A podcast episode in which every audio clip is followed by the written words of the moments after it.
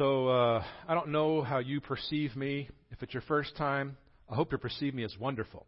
If it's your second or third or 25th or 250th time, I don't know how you perceive me. Hopefully, it's in a somewhat inaccurate light that believes that I am at heart and always positive and happy and content and always satisfied person, um, which, you know, of course, is somewhat true. Some of you know better than that, though, because you've seen me over time and you, you know me well, um, and I know me well. And the truth is, the more you know me, the more you would see that I struggle. I struggle against being a negative, ornery, critical punk a lot of the time. Welcome to church. Feeling awkward yet? um, seriously, I, I'm super good at being super negative. I I almost consider myself this isn't the right word, but this is how I feel about it, gifted at seeing all the problems. Really. And being hyper aware, spastically crazy, ADHD aware of the problems that need to be solved, that not only don't go away, they just pile up on top of each other.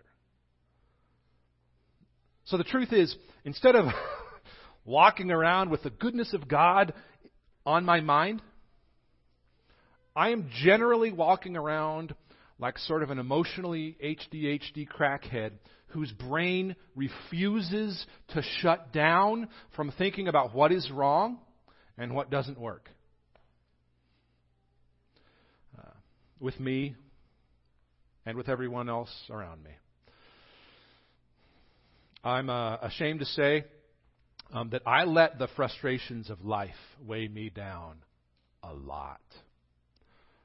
They tempt me multiple, multiple, multiple times a day to disengage, to stop moving forward, to say forget it, etc., etc., etc. I find myself defaulting to seeing the world very negatively. Um, and I suspect I'm not alone. And a lot of us struggle with this. Listen, I want to be positive. I really do. I want to be positive and encouraging and helpful and kind and patient, and as the KJV used to say, long suffering. Uh, but I'm not very good at those things. Um, I, am not. I really, on the inside, I want to be that. I read about this eight-year-old girl, this little eight-year-old girl who was a cancer, uh, who had cancer, who even though she wanted uh, uh, I'm sorry, she was an eight year old girl who had cancer who was asked what she wanted for her birthday. And she said, Listen, I don't know. I know I have two sticker books and a Cabbage Patch doll. I've got everything I need. I want to be like that. Uh, but I'm not generally Mr. Positivity on the inside. I'm generally Mr. Grumpy and frustrated on the inside. Uh, and, and though, listen, I don't suggest I don't suggest you pin your hopes and dreams uh, on standing justified before God because you have two sticker books and a Cabbage Patch doll. This girl was on to something. Which is to say, it's, it's really quite simple in a lot of ways. When we recognize that we have life and breath and everything we could ever need from our Heavenly Father, and we depend on Him for the things that we truly need, then we realize we have everything we truly need. Right? Like it's that simple. When we live from the truth that God's given us everything we need, and we live like we actually depend on Him for those things, then we think, huh, I've got everything we truly need. I've got everything I could ever need. When that's the case for us, then we can actually go through life understanding it really is going to be okay. It really, actually, in the long run, eternally, with everything accounted for and everything you've done wrong and everything that doesn't work and all of the ways that life is frustrating and all the ways your, your, your work is, is doomed by this curse of a broken world, actually, actually, if God is God, it actually is going to all be okay. When you live with a sense of thankfulness that recognizes that you have everything you could ever need. Now, friends, this is tough for us as believers because, because the evil one would like nothing more than to see you thankless and ungrateful and selfish and grumpy and angry. Because those negative attitudes, they call into question God's goodness. And so we begin to take on this this, this questioning whether, whether He loves us, whether He's good, whether He deserves our gratitude. Uh, so be forewarned. When we find ourselves defaulting to negative, it can be a sign to us that we have at some point stopped believing in God's grace. In the passage we're studying today, um, the Thessalonian Christians were in danger of becoming default to negative uh, because they were face to face with daily discouragement, just like we are. Now, their discouragement sounds and feels a little irrelevant to us as, as soon as I say it to you. Um, but you'll see the two things that they were dealing with were actually very serious and difficult discouragements for them from day to day. You see, there are two things going on for them here. They thought, they thought that since Jesus promised that he was going to return, that he was going to return and live with them forever in heaven, that Jesus was going to return to them immediately, like in their lifetimes. And so many of those first believers in Thessalonica, they began to, to quit their jobs and they, they stopped working and they started giving all their things away because they thought Jesus is returning. Let's get ready. I'm done working. Let's bring on heaven. Right? Like that's how they felt about it because they thought Jesus was coming back right then. And when he didn't, and days turned into months, turned into years, they felt a little hoodwinked, like like they'd swallowed the snake oil and they they believed a lie. So they were seriously discouraged. I mean, you can imagine for them. They'd left everything to follow Jesus. And he wasn't coming back in, in, the, in the timing that they thought. So, so they were discouraged. Uh, secondly, they thought that since Jesus had resurrected from the dead, they thought um, that all their dying friends and relatives who were believers would likewise die and raise from the dead. Like, like in three days. Like this funeral was just a temporary goodbye, which it is, uh, but the timing's a little different, right? They thought in three days they're coming back. And when they didn't come back, and they didn't return immediately, and these days turned into months, turned into years, they were discouraged. They were discouraged.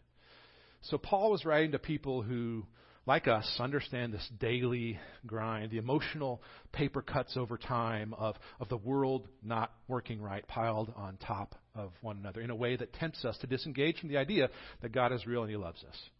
So he's writing to encourage them to stick with it and to hang in there uh, despite the weight. And he says, You do that by being thankful. You do that by going back to grace. Uh, because thankfulness is at the heart of what keeps us encouraged, and faithfulness uh, is uh, thankfulness is, is a part of how we remain faithful uh, while we wait, no matter the circumstance. And here's a cool thing he emphasizes here that we'll see in this text. He's, he emphasizes something in specific about thankfulness that is helpful for us.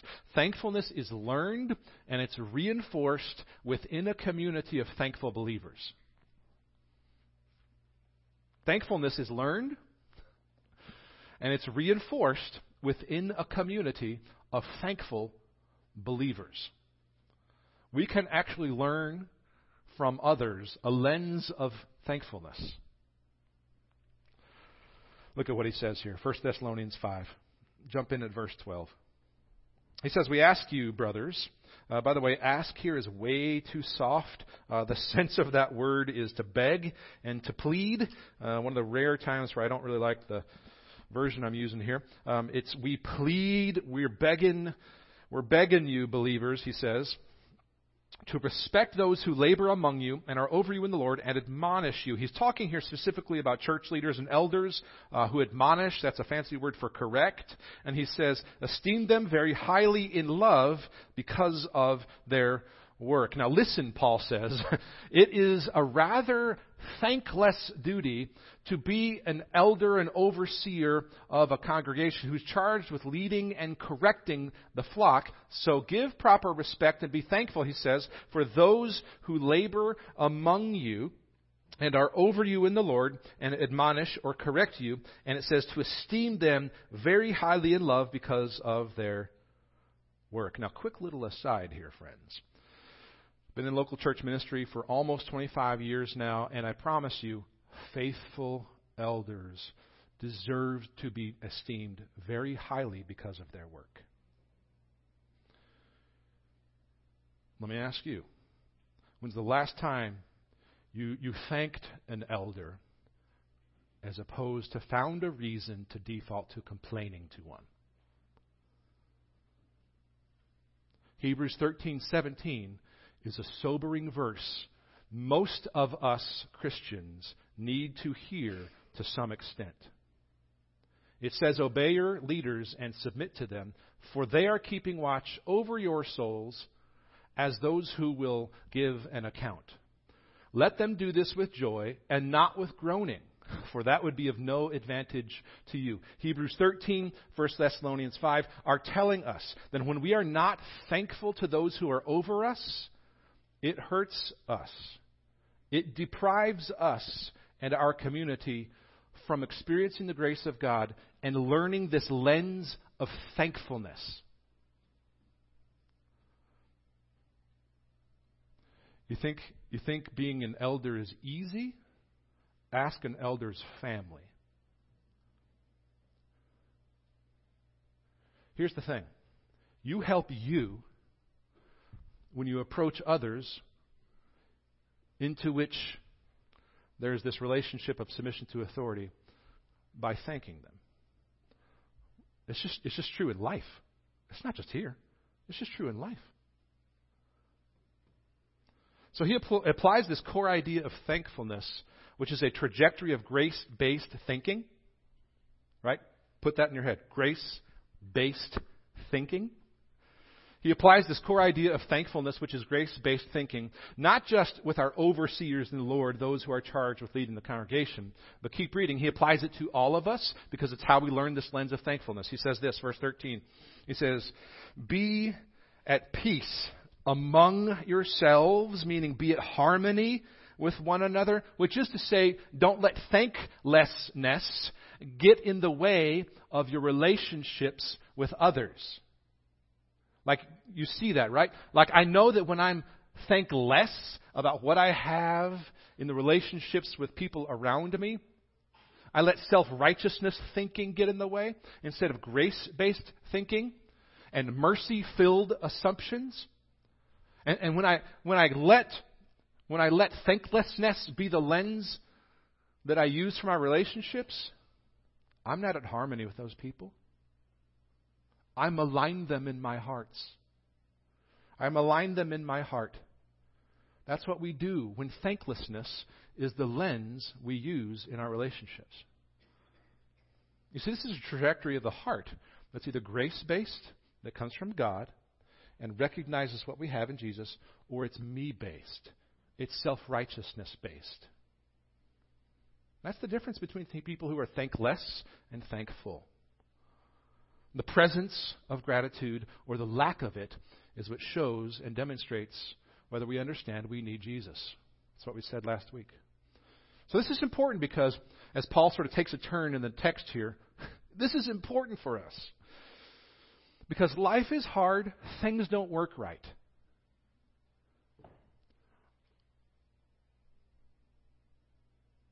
Like you might not have quit your job because you thought Jesus was coming back immediately. like the Thessalonians. Or you might not be thinking, hey, my friend who died is going to raise in three days. But, but you've got these disappointments and, and feelings of failure and these frustrations in life that you carry around because sin is real and it affects everything. Life here on earth isn't yet the reality of perfect heaven. And what gets us what gets us from day to day in the meantime can be thankfulness and gratitude for what God's already done for us in Jesus. That's what makes us patient. That's what allows grace to operate in our relationships. It's whether we understand that what we have in Jesus comes from Him as a gift. It comes from God as a gift and not as something we could possibly earn. That's the difference between those who are thankful and thankless. And so Paul applies this to all these relationships within the body here. He says, Be at peace among yourselves. And then he says this, verse 14. We urge you, uh, brothers, sisters, those in the family, this is family language.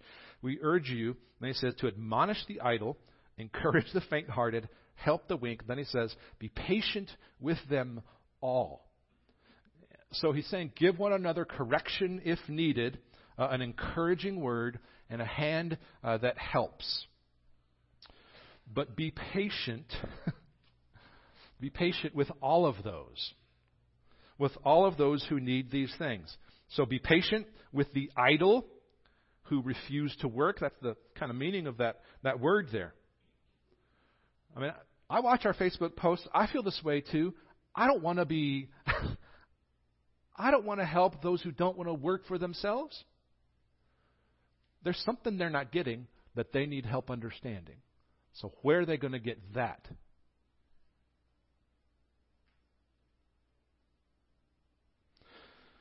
We urge you, brothers, admonish the idle, encourage the faint hearted. I don't know about you, but a lot of times I see things in people's lives and I go, Stop being so weak.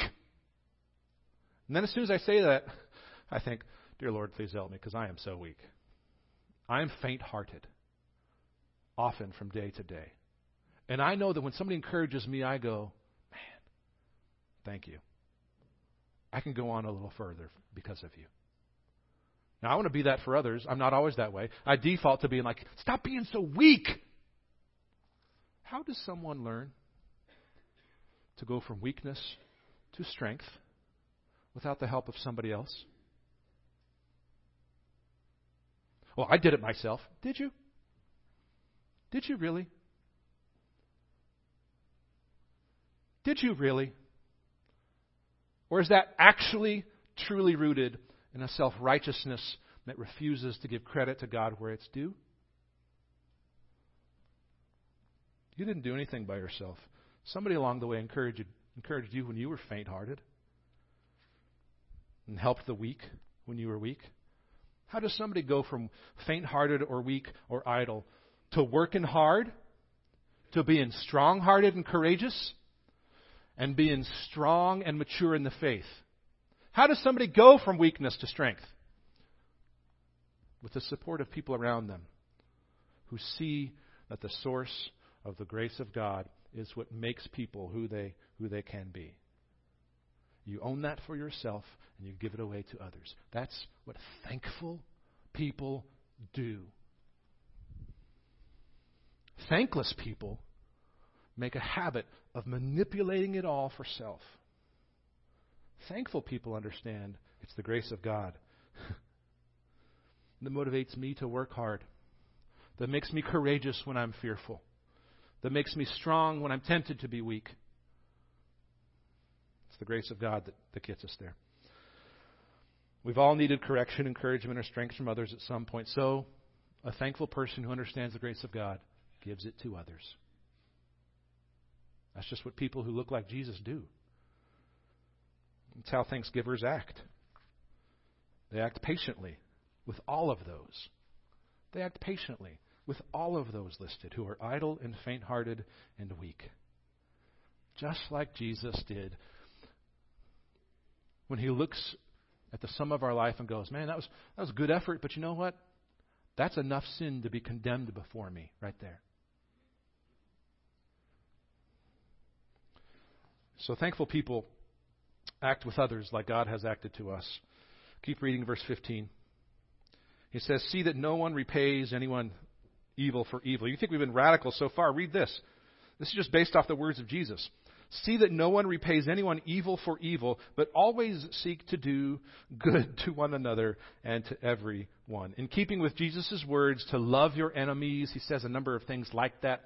That's encapsulated in that phrase, love your enemies. In keeping with that ethic that Jesus teaches, which is radical beyond what most of us have ever experienced except from God, we don't get it well from people, but we want to be people who do that well. In keeping with Jesus' words to love your enemies, Paul reminds us that we live with this new and this radical ethic of grace based love for others that comes from God's heart to save despite sin.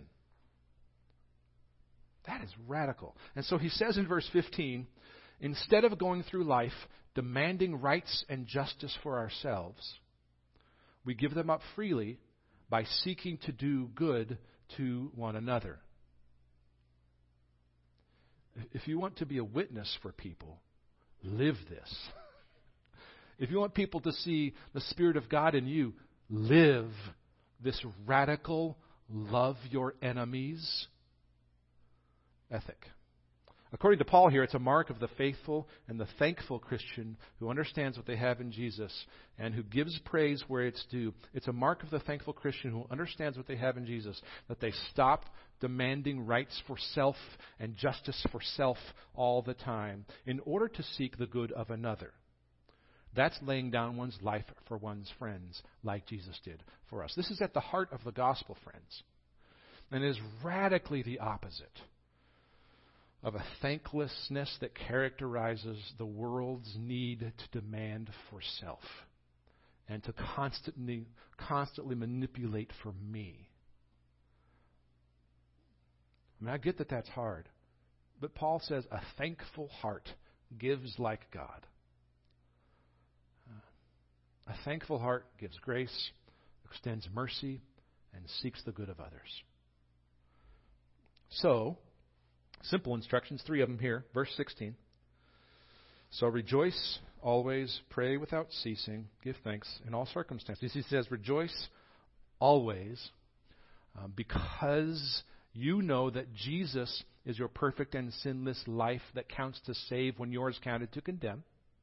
Right? So, like, that by itself, who we, what we have in Jesus and, and what He's lived for us, is by itself enough reason to rejoice always. He says, Rejoice always, pray without ceasing, meaning to stay focused on God's gifts by maintaining an ongoing conversation with Him. If you struggle with this negativity, this default to negativity like I do, uh, prayer and an ongoing communication with God, pretty good way to correct our hearts and minds. Pray without ceasing. And then give thanks in all circumstances, uh, meaning not just when it's easy, not, not just when it's easy to call everything a blessing uh, in our lives, um, not just when it's uh, time for laughter. But he says uh, it's going to be hard, so suffer through it uh, with thanksgiving in all circumstances. He says, For this, for this, for rejoicing always, praying without ceasing, giving thanks in all circumstances, this is the will of God for you in Christ Jesus. God's will is not some unknown secret blueprint for your life. God's will for you in Jesus, Paul says, is that you will be a person of joy and prayer and thanksgiving. This is God's desire for us. That in the here and now, we understand what grace is and what we have in Jesus.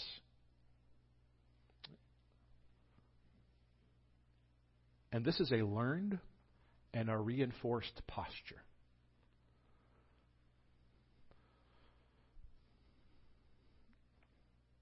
It's like we said when we jumped into the text here. Thankfulness is a learned and a reinforced posture that is learned and reinforced within a community of people who are thankful believers. Um, everything in this passage, if you look at it carefully, everything in this entire passage is addressed to a body of believers because Paul knows that we learn the lens of thankfulness from others, and we have a responsibility to reinforce this gratitude to God by speaking and behaving and acting in our relationships with one another from a place that deeply loves and understands the fundamental truth that in Jesus, God's goodness was extended to us. So, how do we make this practical? Uh, I want to tell you about um, a psychologist whose name is Shawn Achor. He teaches at Harvard. Um, and he tells about a study that was done about this uh, idea of, of thankfulness and, and, how it becomes a habit for us. Um, so he suggests that we can train our, our, our brains to be more grateful with a simple exercise of setting aside just a few minutes a day for practicing gratitude. Uh, there's a study in which people were asked to take just a few minutes a day at the same time every day for just one week, for just seven days, to write down three things for which they were grateful to God. Could be three to five minutes, didn't have to be a big deal. Uh, the only thing was that it had to be a concrete and a specific thing for which the participants were grateful. Uh, things like, I'm thankful for the delicious orange juice I had this morning at breakfast. Uh, things like, I'm grateful, I'm thankful that my daughter works hard as if her life's work matters. Uh, things like, I'm thankful that my 13 year old son is still cool with me giving him a hug. Things like that. The participants, just for a few minutes a day, a specific and a concrete example uh, of something for which they were grateful and thankful, and to write it down.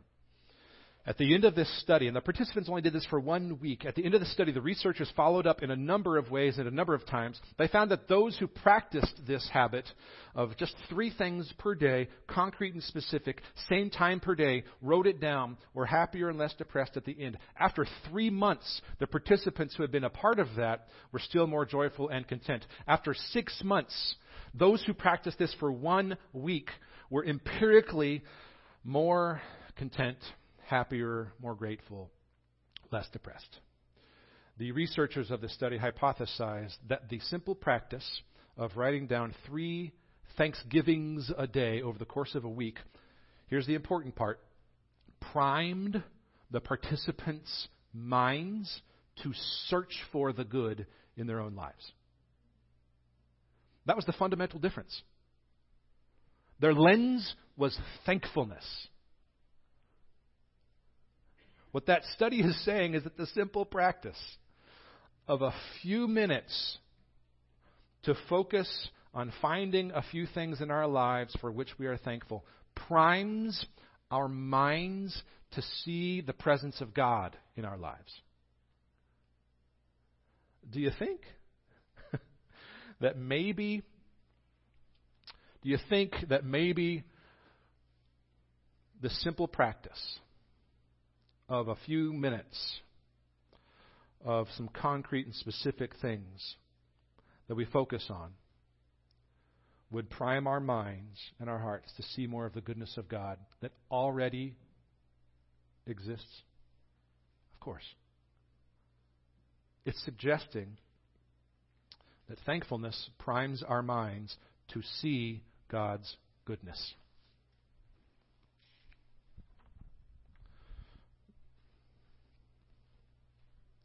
Paul was writing here saying, Give thanks in all circumstances. Even when it's hard, even when there's hurt, even when you're angry, even when you are justified in all of those ways. None of that lessens the truth of who God is and what He has done for us in Jesus. Because we still have forever relationship we still have a God who loves us. We have a God who, when we were in rebellion against him, reached down and took us out of the pit, as the Old Testament says in a few places. If our hearts and our minds were primed to search for the good in our lives, the things that come from God, do you think maybe we would have a, a, a closer sense of His presence in our lives? Do you think maybe we'd know more of the grace of God in our lives? Do you think that maybe those around us would be able to see and look at us and see those things too? Here's what I know about many of us, myself uh, most definitely included. we're often too, too angry to be thankful, too focused on having been hurt to communicate gratitude. I get it. Those are real. But the reasons why people need to be thanked no less real than the hurt you experience. Like logically, factually, empirically. The hurt and the suffering and the pain, uh, perhaps even abuse we've experienced in life, is what it is. And doesn't mean the reasons to be grateful and thankful and kind are any less.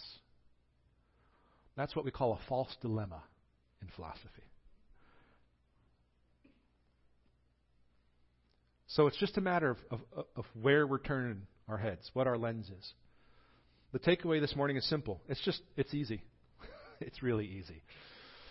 Just write down my three things on a piece of paper and spend some time each day learning and reinforcing for yourself the truth that God is good, that He cares for you, that He has provided everything you could ever need, and that despite the things here and now that are frustrating, that are difficult, that are painful, that make us angry, despite all of those sufferings that are real, He is still good.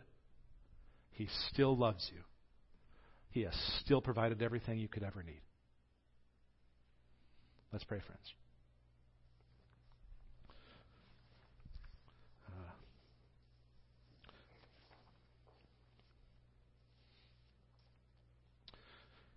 Lord, we, uh, we come to you as beggars.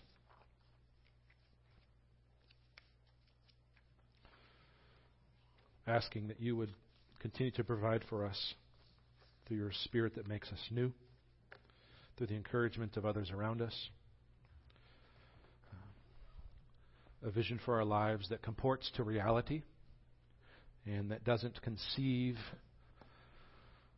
of things as merely one way, but that lives from and holds precious and believes in the truth that you're a God that is good and who loves us and is for us.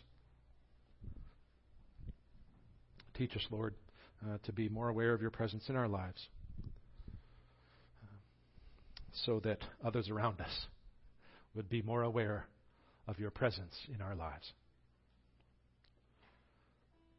We ask this in your Son, Jesus' name. Amen. So, friends, in just a moment, we're going to spend some time uh, recognizing the truth of the gospel, um, that we have everything we could ever need in Jesus.